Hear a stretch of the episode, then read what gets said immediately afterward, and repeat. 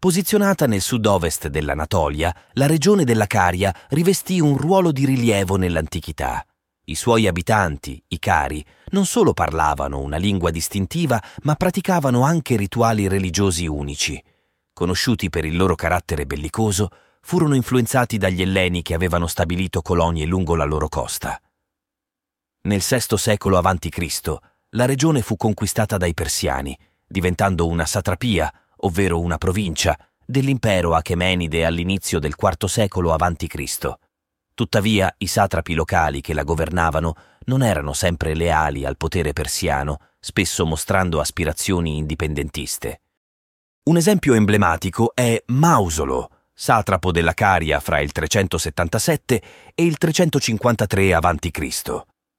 Dopo aver ereditato la posizione da suo padre, Ecatomno, Mausolo iniziò a comportarsi come un sovrano semi-indipendente, tanto che in molte fonti è citato con il titolo di re. Stabilì alleanze, fondò città e acquisì il controllo dell'isola di Rodi. Inizialmente, durante i primi anni del suo regno, manifestò fedeltà ai persiani, ma successivamente si unì alla rivolta dei satrapi, una serie di sollevamenti promossi dall'Egitto contro gli Achemenidi. Rendendosi conto che tale ribellione era destinata al fallimento, Mausolo si riallineò con la monarchia persiana. Il padre di Mausolo, Ecatomno, originario della sacra città di Milasa, l'odierna Milas in Turchia, scelse di costruirsi una maestosa tomba in una valle circondata da montagne, scoperta dagli archeologi nel 2010. Diversamente, Mausolo decise di stabilire la sua capitale ad Alicarnasso, lungo la costa, ritenendo che questa vivace colonia greca, con il suo porto strategico di fronte all'arcipelago del Dodecaneso, potesse meglio servire le sue ambizioni rispetto alla più provinciale Milasa. Alicarnasso sorgeva su una collina semicircolare, vicino alla famosa fontana della ninfa Salmace, la cui leggenda narrava che coloro che vi si abbeveravano diventavano lussuriosi. La città fu circondata da mura progettate per resistere agli attacchi delle nuove macchine belliche, come la catapulta. Mausolo fece costruire il suo palazzo su un promontorio e ai piedi dell'edificio commissionò la creazione di un porto segreto per radunare navi e soldati lontano da occhi indiscreti. Tuttavia, il capolavoro che avrebbe reso immortale il nome di Mausolo era la sua tomba monumentale. Una decisione peculiare fu quella di collocarla nel centro della città. Nell'antichità, le sepolture avvenivano di solito al di fuori delle mura cittadine per ragioni di igiene pubblica, ma Mausolo seguì la tradizione greca di collocare la tomba del fondatore o di un eroe locale all'interno della polis. Mentre la tomba di Ecatomno si trovava nel cuore di Milasa, Mausolo fece erigere la sua, lungo l'ampio viale che attraversava Alicarnasso da est a ovest, fra il porto e l'agorà. L'ambizione di Mausolo era presentarsi non solo come un satrapo persiano, ma come il fondatore di una vera dinastia di re della Caria. I lavori appena iniziati vennero bruscamente interrotti nel 353 a.C. dalla morte di Mausolo. Gli succedette la sorella e moglie Artemisia II, che organizzò un funerale straordinario, durante il quale gli oratori competettero in discorsi funebri di straordinaria bellezza. Mausolo fu cremato su una maestosa pira funeraria. Artemisia versò una parte delle sue ceneri in una coppa di vino e la bevve. La vedova si impegnò anche a portare a termine il grandioso monumento dinastico, il mnema, ricordo, di Mausolo, noto semplicemente come il mausoleo. Il progetto del mausoleo fu affidato a due architetti di notevole competenza, Satiro di Paros e Pitide.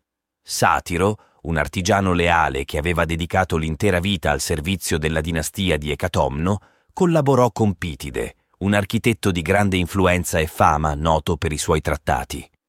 L'edificio fu posizionato all'estremità nord-orientale di un vasto complesso, circondato da un imponente muro di marmo bianco che lo isolava dal trambusto cittadino. L'area terrazzata dominava Alicarnasso, presunta sede della pira funeraria del satrapo, visibile persino dal mare.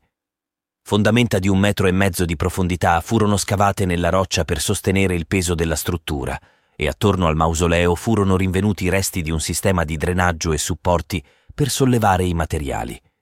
L'edificio rivestito di marmo era sormontato da una piramide culminante con una quadriga dello stesso materiale, guidata da una raffigurazione di Mausolo, forse impersonato come il dio Sole, affiancato dalla moglie Artemisia. La struttura mirava a raggiungere un'altezza di circa 40 metri. I resti del satrapo furono collocati in una camera sotterranea accessibile attraverso un'entrata nascosta, sigillata con un blocco di pietra fissato alla roccia tramite perni metallici. Dietro la lastra di pietra si trovavano un piccolo corridoio, un'anticamera e uno spazio quadrato, decorato con colonne e statue, che ospitava l'urna contenente le ceneri di Mausolo. Sebbene in Asia Minore fossero già presenti costruzioni simili, come il monumento delle Nereidi a Xanthos, il mausoleo di Alicarnasso era eccezionale per le sue dimensioni, la disposizione elegante delle parti e soprattutto per la straordinaria ricchezza e qualità della decorazione scultorea, visibile attraverso gli abbondanti resti conservatisi fino a oggi. Le sculture furono realizzate da quattro artisti, Scopas, Briasside, Timoteo e Leocares, secondo Plinio il Vecchio, mentre Vitruvio suggeriva la possibilità dell'intervento di Prassitele al posto di Timoteo, ipotesi supportata dagli studiosi moderni. Artemisia sopravvisse appena due anni al suo amato marito. Dopo la sua morte, il regno passò nelle mani dei fratelli Idrieo e Ada, anch'essi coniugi. Pur non essendo ancora completato, i maestri scultori decisero di continuare il lavoro, consapevoli che l'edificio sarebbe divenuto un tributo senza pari al loro talento e all'arte della scultura stessa. Una volta completato, grazie all'eccellenza degli artisti che vi lavorarono, l'edificio divenne presto celebre e fu annoverato fra le sette meraviglie del mondo, diventando fonte di ispirazione per le costruzioni successive. Il termine mausoleo iniziò a essere comunemente utilizzato per indicare qualsiasi tomba monumentale. La sua imponenza resistette per diversi secoli. Sebbene colpito da terremoti nel Medioevo, all'inizio del XV secolo, la sua maestosità dominava ancora Bodrum, l'antica Alicarnasso. Nel 1408 l'ordine di Rodi, composto da ex crociati espulsi dalla Terra Santa e stabilitisi nelle isole del Dodecaneso, giunse a Bodrum. Dopo aver occupato la città, eressero il castello di San Pietro su un promontorio nel porto. Purtroppo, per la costruzione del castello, gli artigiani utilizzarono l'antico mausoleo come cava di materiali, prelevando conci per la nuova fortezza. Nel 1522, quando Bodrum fu conquistata dai turchi, la tomba era stata quasi completamente smantellata, tanto che ogni traccia del suo luogo originario era scomparsa. La sua posizione fu riscoperta solo nel 1857 da Charles Thomas Newton, un archeologo inglese che nel cuore di Bodrum scoprì i resti del mausoleo, un tempo considerato il più magnifico del mondo antico.